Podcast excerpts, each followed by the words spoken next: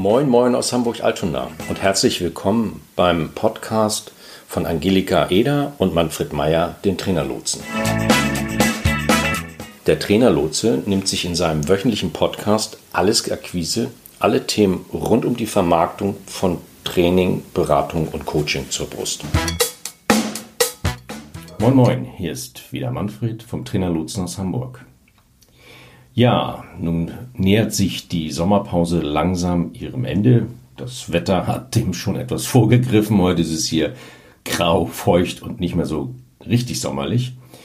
Ähm, zum Abschluss dieser Pause, in der wir etwas weniger am Schreibtisch gesessen haben, ähm, gibt es nochmal einen etwas älteren, aber trotzdem immer noch aktuellen Blogbeitrag von Angelika der unter dem Thema steht, was unterscheidet eigentlich normale private Freunde von Businessfreunden? Ein Anruf und der Kunde sagt zu, weshalb das nicht funktionieren kann. Was die Beziehung zu guten Freunden auszeichnet und wie du Businessfreunde findest. Keiner käme auf die Idee, mit dem Vorsatz loszulaufen, jetzt gewinne ich mal Freunde. Wir wissen alle, dass Freundschaft einen längeren Atem erfordert. Wie sie sich entwickelt, hängt von vielen Umständen ab. Wo jedoch die Chemie stimmt, kommt man zusammen, auch wenn die Umstände widrig sind. Sicher hast du auch diese Erfahrung schon gemacht. Bei Kunden soll das plötzlich anders sein? Sie sollen auf einen Fingerschnipp begeistert zusagen, wenn sich der Anbieter von was auch immer ausnahmsweise einmal bequemt, nach draußen zu gehen. Wieso lässt sich der fatale Irrtum einfach nicht ausräumen? Vertrauen ist das A und O in allen Beziehungen. In der Auftragsakquise habe ich es mit diesem Phänomen besonders häufig zu tun. Ein guter Teil meiner Kunden kommt in der Überzeugung zu mir, dass man doch nur den geeigneten Kunden anrufen müsse und schon ist der Auftrag geritzt. Oder doch mindestens ein Präsentationstermin. Dass ein Kunde ein Angebot ablehnt, scheint dem Auftraggeber schlechterdings unvorstellbar. Wo doch das Seminarthema Zeitmanagement für den langfristigen Unternehmenserfolg so essentiell oder das Führungscoaching so absolut alternativlos ist. Diese Vorstellung quält mich ehrlich gesagt sehr.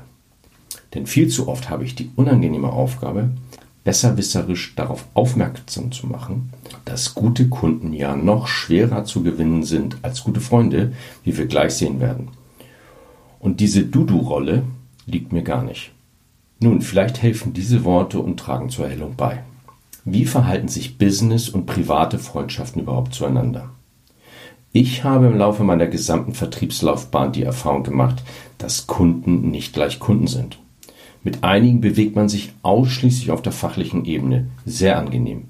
Mit anderen begibt man sich sofort auf eine menschlich-emotionale Basis, intuitiv, einfach, weil es sich so ergibt.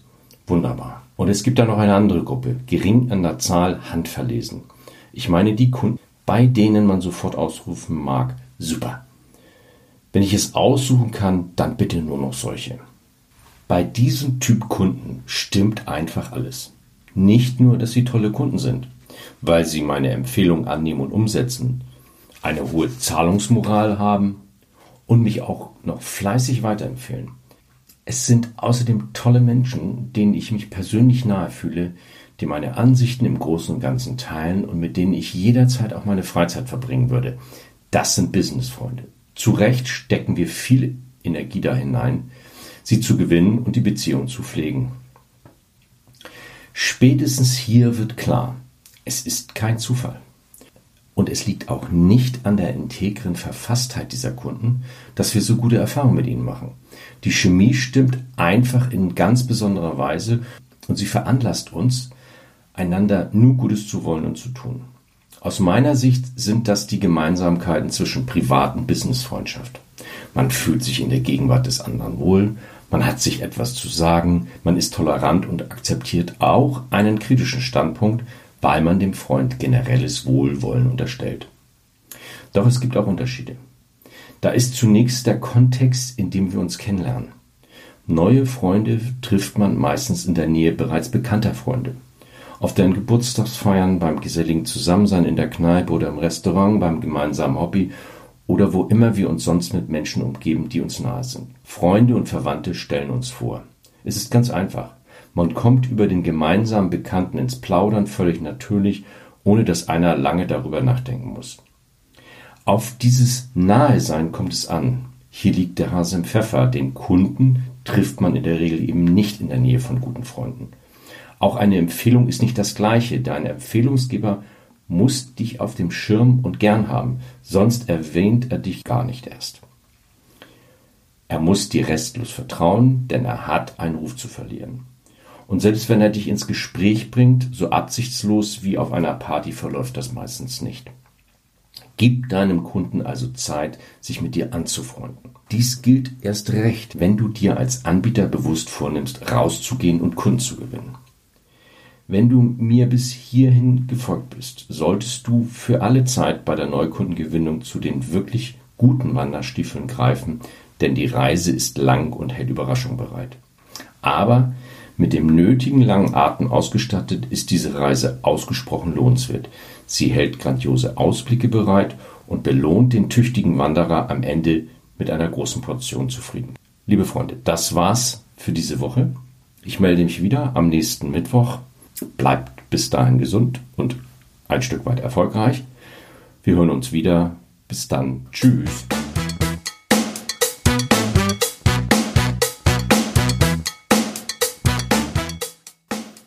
Das war's für heute.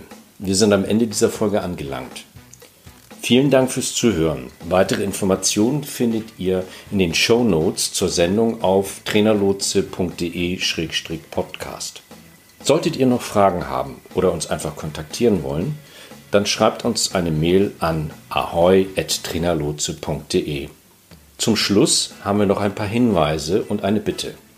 Wir sind sehr gespannt auf eure Feedbacks. Also mailt uns gerne, was euch durch den Kopf geht. Wir antworten direkt oder machen zu einer eurer Fragen bzw. Anregungen eine eigene Podcast-Folge. Und dann freuen wir uns natürlich auch, wenn ihr unseren Podcast abonniert und bewertet. Bis nächste Woche. Tschüss.